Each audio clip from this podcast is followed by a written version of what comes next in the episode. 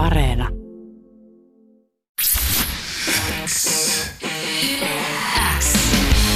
Teppo Vapaus. Uuden musiikin rock show. Nyt viikon päästä perjantaina 7.2. on tulos pihalle uudistuneen soolobändin kanssa Herra Ylpöet X-nimisen orkesterin debyyttialbumi nimeltä Lovi. Kuinka monen debyyttialbumi tämä onkaan muuten sulle? no tämä kolmas. Vuoden tulokas ma- mahdollisesti. Niin, kolmas debyyttialbumi ja saa täältä Maikarmaan eka levy. Oli sen bändin debyytti ja sitten tuota – sitten oli Herra Ylpöt ihmiset, niin sehän oli debyytti se. Ja nyt on taas. Sata vuotta ja levy ja nyt on Herra Ylpöt EX, niin eikö tämä on, tämä on nyt debyytti, joo. Kyllä. Levyn nimi on Lovi. Sä oot ylppä avoimesti tota, puhunut medioissa siitä, että kyseessä on puhdasverinen erolevy, samoin vaikeasta avioerosta itsestään, joka on levyn taustalla. Jotenkin mun niin kuin korsolaisjärjelläistä ajattelisi, että eron jälkeinen levy kuulostaisi siltä, miltä äsken kuultu R kuulostaa, mutta päinvastoin niin kuin kohta ennakkokuuntelussa kuullaan ja huomataan, niin Uudella levyllä ei huudeta, ei soi särökitarat, paitsi parin pienen viilon verran. Mistä johtuu, että avioero-levystä tuli sun tähän asti sen uran niin kevyin, kuulain, pehmein, eniten pop? No, no kun musta tuntuu, että kyllä mä tein siis niitä, tein myös niitä sellaisia – niin kuin ero vihabiisejä ja niitä ahdistuneita ralleja, mutta musta ne ei ollut lauluja, ne vaan oli kirouksia. Mitä, halu... mitä, mitä meinaat? Niistä puhuttu melodiat? Ne, ne olikin vaan terapia, ei hyvää musaa. Niin, aika pitkälle noin. Ja sitten jotenkin sehän on tuommoinen albumi, niin en mä halua jälkipolville millään tavalla tallettaa tuollaista niinku, tuommoisia kirouksia, koska se on helvetin ohimenevä hot, hetki – se vihaisuus, mikä eroon liittyy. Niin erohan on, mm, se on niin kuin melankolinen asia, mutta se saattaa olla myös vapauttava asia. Mutta kyllä se mun mielestä on kaikkea muuta kuin räyhää ja vihaa ja vimmaa ja punkkia. Niin kuin tuollainen niin kuin avioero ja perheen hajoaminen. Niin toki siinä on sitä niin kuin räyhää ja vihaa ja vimmaa, mutta se on hyvin ohimenevä. Tosiaan, hyvät kuulijat, siis Herra Ylpeät X-orkesterissa – Tota, on ihmiset kokoonpanosta tuttu kitaristi Hamid Moeni, Hampelle lämpimät terveiseni. Ja Trion täydentää tosiaan sitten levyn tuottajana myöskin toiminut Joel Attila. Joelin mittavassa CVssä on esimerkiksi tosiaan Paleface, moderni klassikko Helsinki Shangri-La-levy. Kiinnostavaa uudessa kokoonpanossa on se, että te vedätte livenä myös Triona ja jos mä oon oikeassa käsityksessä ilman rumpalia. joo, joo. Eli atomirotta-tyyppinen asetelma voisi vois kelata. Tämä on ison kuulunen muutos, kun miettii, että sä oot paukuttanut viimeiseen parinkymmenen vuoteen miljoona keikkaa rockibändeissä kovien kannuttajien kanssa. Avaaks vähän tätä ratkaisua, eli kuis nyt näin? Mä itse asiassa jatkan heti tätä kysymystä, koska jos mä mietin samalla sitä, voit ottaa kiinni mistä vaan, että jos miettii live-ilmaisun niin visuaalista puolta, niin rumpali on rockbändeissa usein kuitenkin aika tärkeässä roolissa tässä mielessä. Luotatteko te siihen, että teidän kolme ukkelin läsnäolo ja habitus niin kannattelee tämän live-visuaalisen puolen vai onko jotain ekstrasuunnitelmia tulee nyt vaan mieleen esimerkiksi joku helvetin hieno ja kallis videoskriini, jonka kulujen ansiosta soittajille ei jääkään menestyneestä rundista mitään käteen. Enkä nyt mitenkään viittaa pojat ei tanssirundiin. Niin, mä oon tehnyt sen jo. en mä tuota, en mä tollasta mieti pätkääkään. Että toi, tässä mennään taide edellä silleen, että levylle hän palkattiin rumpali ja vielä lisä toinen kitaristikin, että mehän niin kuin alun perin tehtiin. Tai alkujen, mutta sitten se jäi jossain vaiheessa. Joo, me tehtiin myös niin, kuin niin että tuossa oli Rasion Timo, kävi soittaa yhdellä biisillä kitaraa CMXstä ja sitten oli Ka- Kaakkurin Niemi, joka soittaa muutamalla biisillä rumpuja tällä levyllä ja sitten on näitä ohjelmoituja rumpuja ja, ja kukaan ei muuta tule edes huomaa, missä biisissä on Kaakkuri ja missä ohjelmoidut. mutta tuota, mut sitten me huomattiin se juttu jossain vaiheessa, että tässä on nyt tämä ydinryhmä, mä, Hampe ja Joel, että me ollaan tämä bändi. Mm. Me tehdään kimpas nämä biisit. Meillä on tämmöinen elämäntilanne. Me voidaan mennä sinne studiolle juomaan kaljaa ja puhumaan.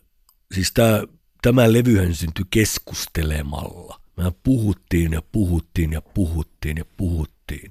Ja niin kuin loppumattomia niin kuin keskustelusessioita ja sitten välillä soitettiin jotain. Ja tota, me vaan huomattiin, että tämän bändin dynamiikka hajoaa, jos tähän otetaan joku ylimääräinen, mm. yksikin ylimääräinen tyyppi. Kaikella kunnioituksella näitä helvetin kovia soittajia kohtaan, jotka tässä, tässä on ollut. Mutta se, että kun mä uskon semmoiseen kollektiiviseen tajuntaan ja semmoiseen transsiin, vaikka se tuntuu ihan hörhöltä monia ihmisten mielestä ja mäkin on aika tämmöinen skepsishenkinen ihminen, mutta se on ihan selvä, että semmoinen kollektiivinen transsi ja kollektiivinen niin tajunta, telepaattinen yhteys syntyy, kun musaa tekee.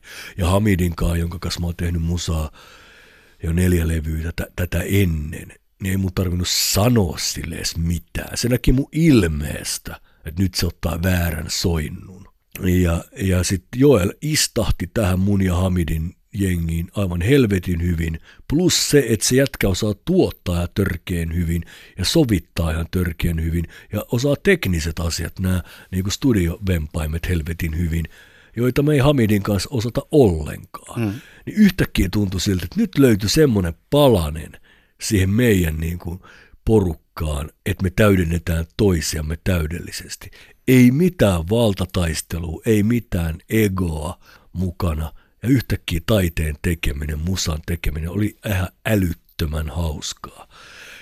Ja tuota, siitäkin huolimatta, että tuli henkisesti ihan paskana. Mutta, tuota, mutta ne hetket oli sitten niinku niitä hyviä hetkiä. Ja sitten me päätettiin, sitten mä tein sen ilmoituksen, että mä sanoin Joelille, että nyt me lähdetään myös keikalle tällä kokoonpanolla, just tällä atomirottameiningillä. Ja on näitä bändejä nyt maailma täynnä.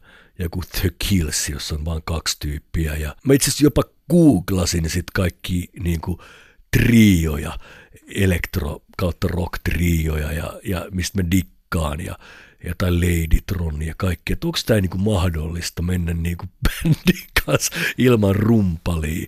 Ja sitten mä huomasin, että näitä bändejä on vaikka kuin paljon maailmalla. Se selvii sulle niin. sitten sille ekalla keikalla yleisön reaktioista, että oliko se mahdollista? No ei, ei en mä, usko, mä, mä en pelkää tota yhtään. Että mä uskon, että ihmiset on avoimia ja meillä on ihan oma juttu siinä ja, ja se tulee kyllä, se tulee olemaan, mä sanon suoraan, että se tulee olemaan heti ekasta biisistä selvää, että tässä nyt ei ole rumpalia. Et meillä on niinku sen verran sellainen massive attack touhu siinä. Kun kyseessä on puhdasverinen erolevy ja oot Frank avoimesti vaikeasta erostasi mediassakin puhunut, niin haluaisin kysyä tähän väliin, että miten voit juuri nyt? No tämä erohan on semmoinen niin ristiriitainen tunne, että antaa tavallaan ihan mielettömiä vapauksia elämän suhteen. Että mä koen tosi mahtavia fiiliksiä. Ja tuota, koska mä oon aina ollut sellainen vapauden kaipuinen ihminen. Ja, mutta sitten sit on myös semmoisia tosi yksinäisiä hetkiä, että et kun tulee jostain, jostain keikalta kotiin tai jostain niin studiolta tai jotain tuollaista, joltain elokuvausreissulta, niin sit se on niin täysin tyhjä se hima, kun on tottunut siihen, että se niin skidit häärii ja, ja, ja vaimo tulee niin vastaan ja sitten kun niitä ei tuu, niin, niin on se välillä ihan järjettömän painostavaa ja ahdistavaa, mutta sitten välillä se on niin kuin sellaista, että ah, nyt mä voin niin kuin todellakin niin kuin elää mun omaa elämää. Ja musta tuntuu, että erot on vähän tuollaisia geneerisiä, mä uskon, että aika monet ajattelee näin samoin. Ja sitten ne on, ne on to, tai siis ne on todella geneerisiä ne kaikki eron vaiheet, mitkä siinä tulee, niin kuin ne masennukset ja ja tota, hirveät sellaiset niin kuin, haluaa kuolla. Ja sitten sitten tulee se niin kutsuttu uudelleen suuntautuminen, mikä on eron vaihe numero viisi jonkun amerikkalaisen psykologin vaiheistuksessa. Ja, ja niin, ne vaiheet on olemassa, kaikki mä pystyn allekirjoittamaan kyllä. Et siinä on shokki ja sitten siinä on viha ja sitten siinä on kaupankäynti ja sitten siinä on tuota, onko se nyt, sit siinä on suru ja sitten siinä on uudelleen suuntautuminen. No muistaakseni nämä, nämä viisi vaihetta. Ja kyllä mä, ne kaikki, ne, ne on totta.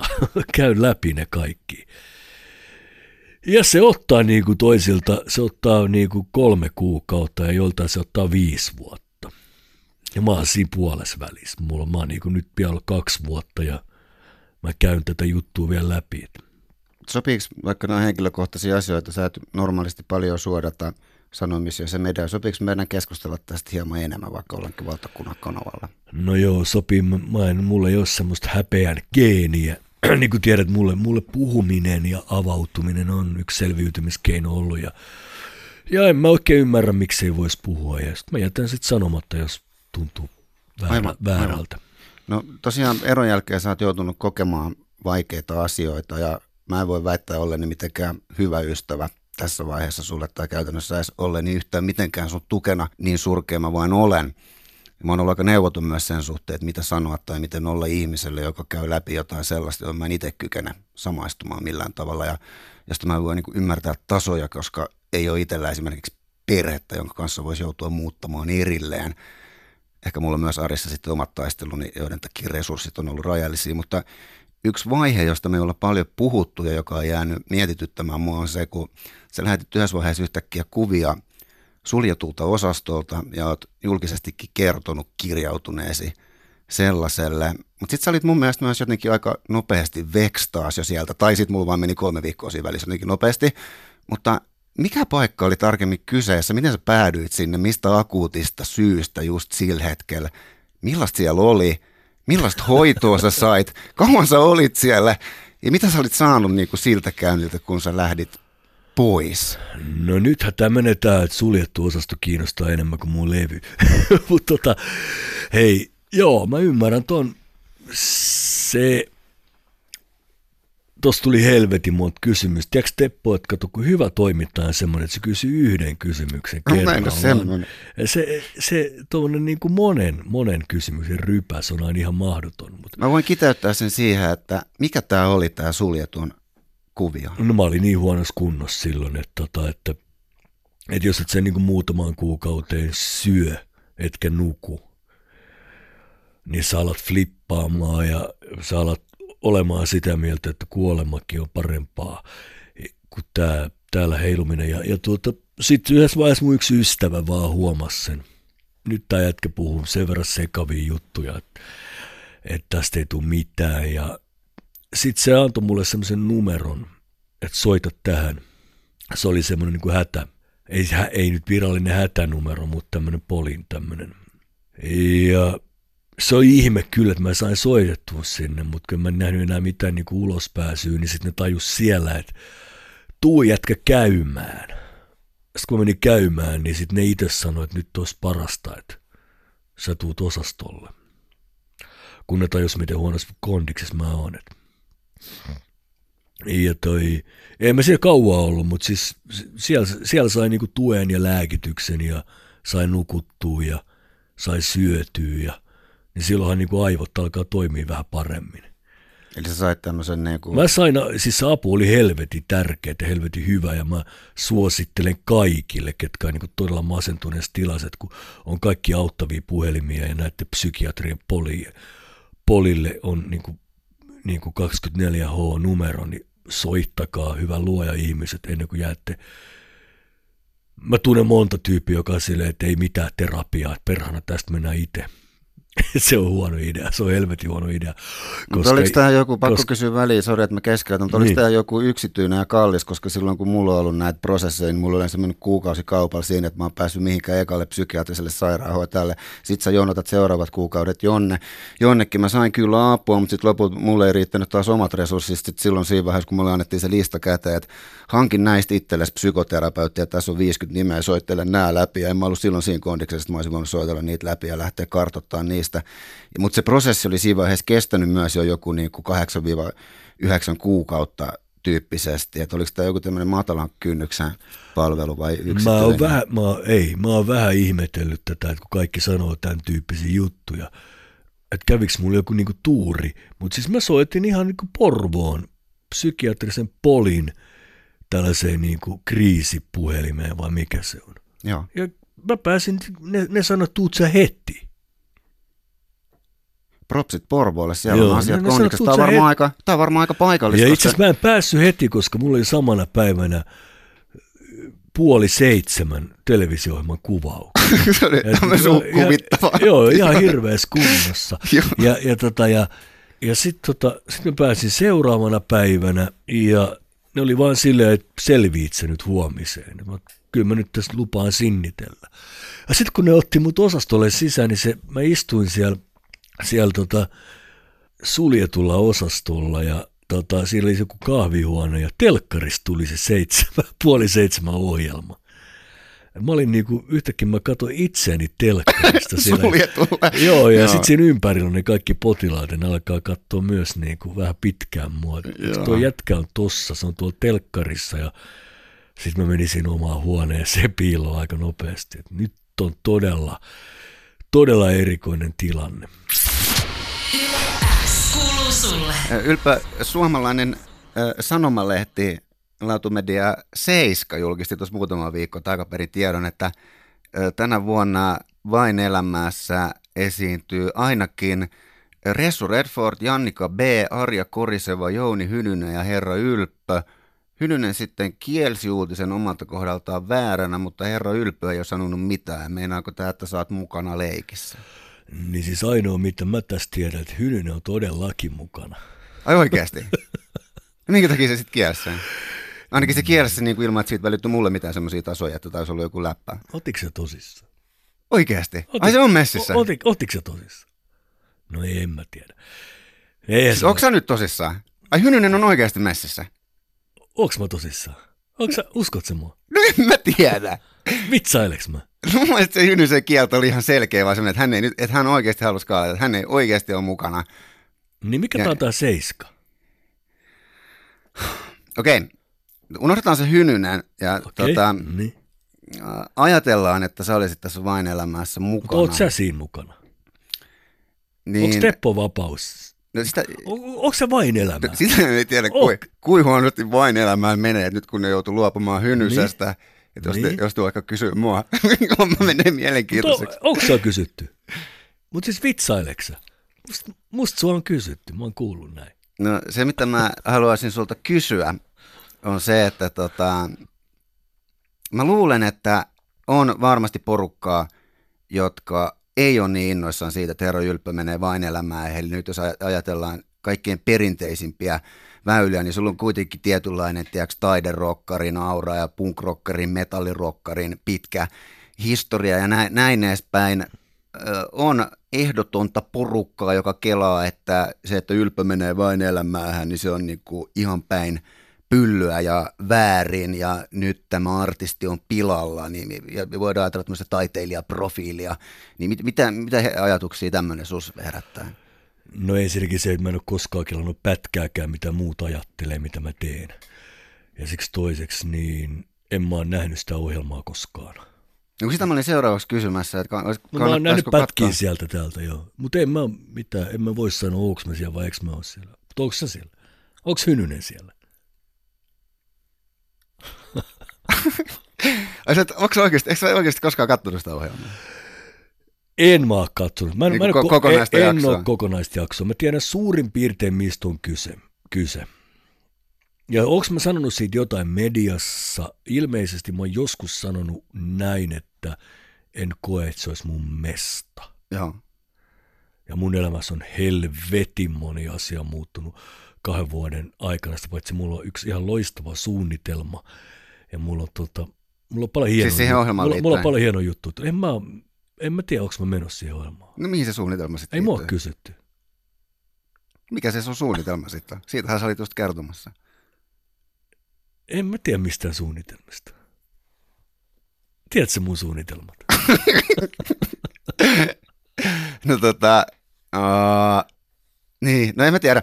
Tämmönen... En mä oh, sinne, en, en mä No etpä vissi, etpä vissi. Ei onko mä? No totta kai sä oot menossa.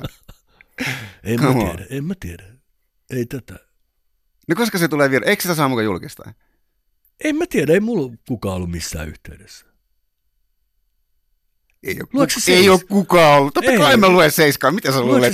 Mitä sä luulet, että mä kulutan Tiedätkö, päiväni? Tiedätkö, ihmiset sanoo seiskalehdestä, että kaikki vaan kieltää sen, että, että ei lue, mutta silti lukee. No vittu varmaan. Mä en muuten, mä en muuten oikeasti lue, en, en ole ikinä lukenut seiskaa. En minäkään lue. Mä oon antanut siinä monta haastattelua. Olen, Aivan. No, mutta tota, ei selvinpäin kertaakaan. Niin. Mutta hei tästä vain elämästä, no ei tästä voi jutella sun kanssa, että sä kattonut sitä ohjelmaa. Oot säkin kyllä aika spedeä ja sä et ole katsonut sitä, mutta sä oot suostunut menee sinne.